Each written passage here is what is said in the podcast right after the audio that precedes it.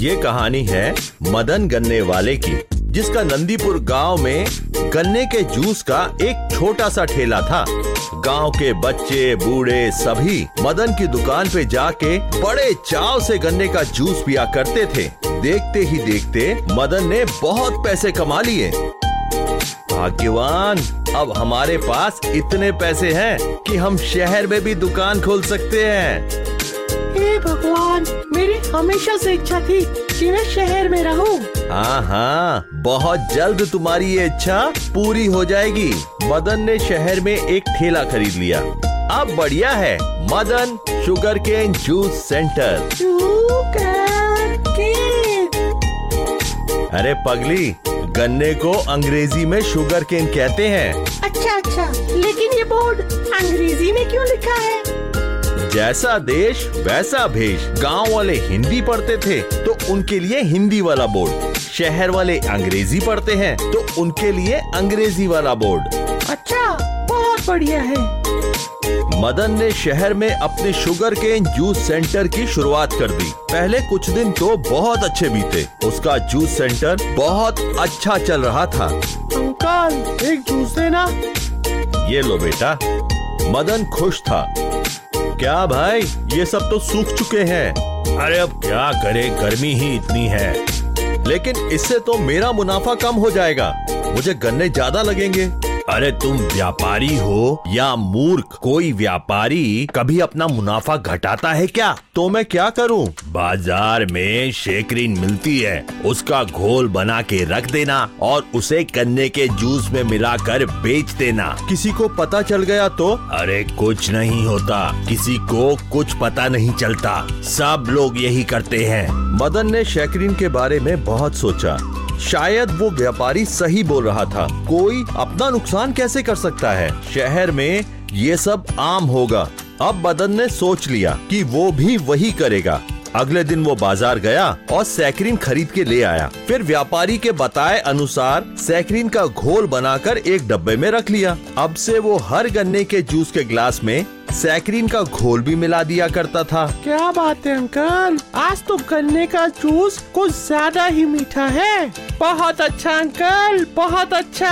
अपने गन्ने के जूस की तारीफ़ सुनकर मदन बहुत खुश हुआ। फिर उसने वो सिलसिला जारी रखा। वो बच्चा रोज मदन की दुकान पे गन्ने का जूस पीने के लिए आया करता था। एक हफ़्ता बीत गया था और आज मदन अपनी दुकान पे उस बच्चे का इंतज़ार कर रहा था। पता नहीं क्या बात है? आज वो बच्चा आया नहीं। रोज तो इसी वक्त पे आ जाया करता था। मदन ने काफ़ी देर तक बच्चे का इंतज़ार किया लेकिन वो लड़का नहीं आया। अगले दिन भी मदन उस बच्चे के इंतज़ार में था। तभी मदन को उस बच्चे का दोस्त दिखा।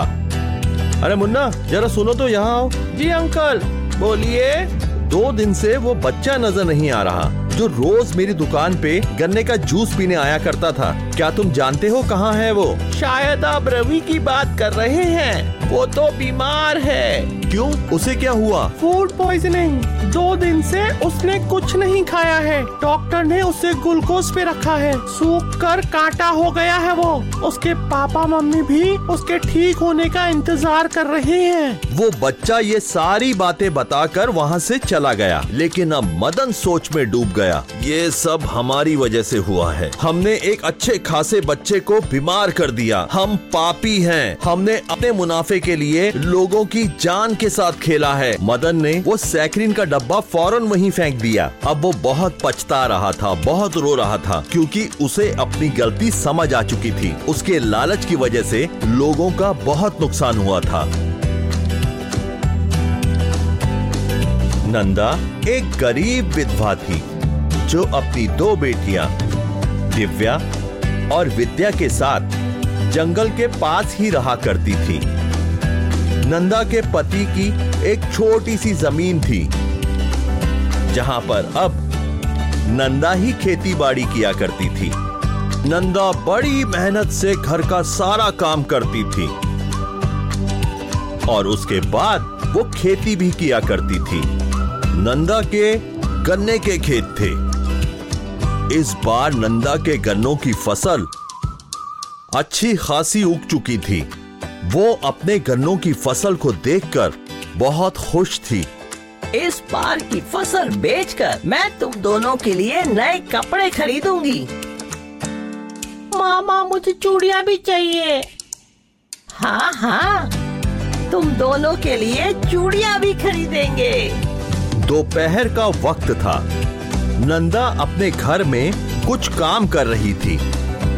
तभी उसके खेतों में एक हाथी आया, जिसके दोनों दांत सोने के थे।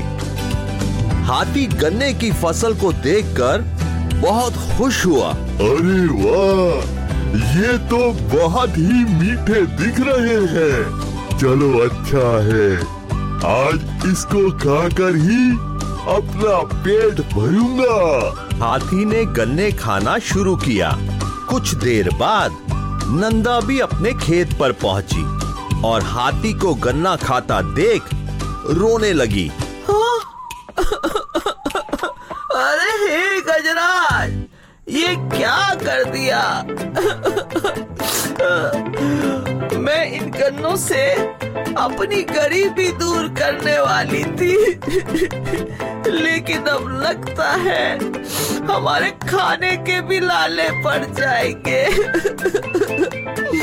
अरे सुनो सुनो, रो मत।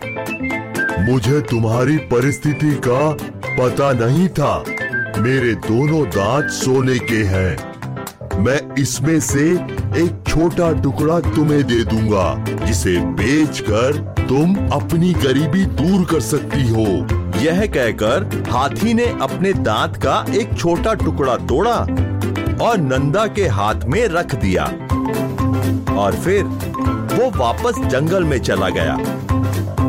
सोने के उस दांत के टुकड़े को बेचकर नंदा को अच्छे खासे पैसे मिले, लेकिन उन पैसों को संभाल कर रखने के बजाय उसने बेफिक्री से खर्चा करना शुरू कर दिया।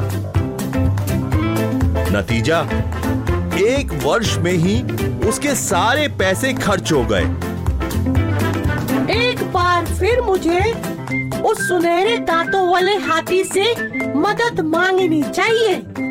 यह सोचकर नंदा बाज़ार से गन्ने लाई और उसे ले जाकर अपने खेत में रख दिए और फिर वहाँ बैठकर हाथी के आने का इंतज़ार करने लगी। हाथी आया। उसने हाथी को गन्ने खिलाए और फिर मेरे सारे पैसे खत्म हो गए। क्या एक बार फिर आप मेरी मदद करोगे? हाथी दयालु था। उसने एक बार फिर अपने सुनहरे दांत का एक और छोटा सा टुकड़ा तोड़कर नंदा को दे दिया। उस सुनहरे दांत के टुकड़े को बेचकर अगले दो वर्ष नंदा और उसकी बेटियों के बहुत अच्छे बीते।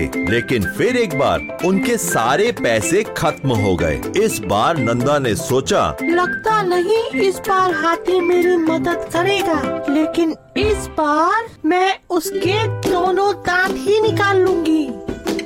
एक बार फिर नंदा ने गन्ने खेतों में रखे और हाथी की राह देखने लगी। और शाम होते तक हाथी वहाँ पहुँच गया। इस बार नंदा हाथी को गन्ना खिलाने के लिए आगे बढ़ी और मौका मिलते ही उसके दोनों दांत पकड़कर खींचने लगी। उन्हें उखाड़ने की कोशिश करने लगी।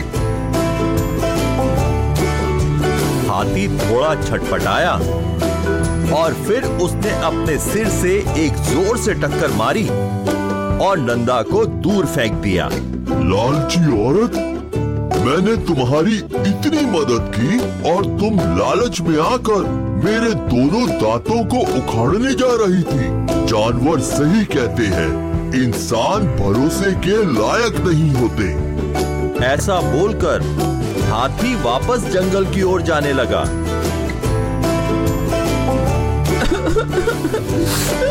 मुझे माफ़ कर दो।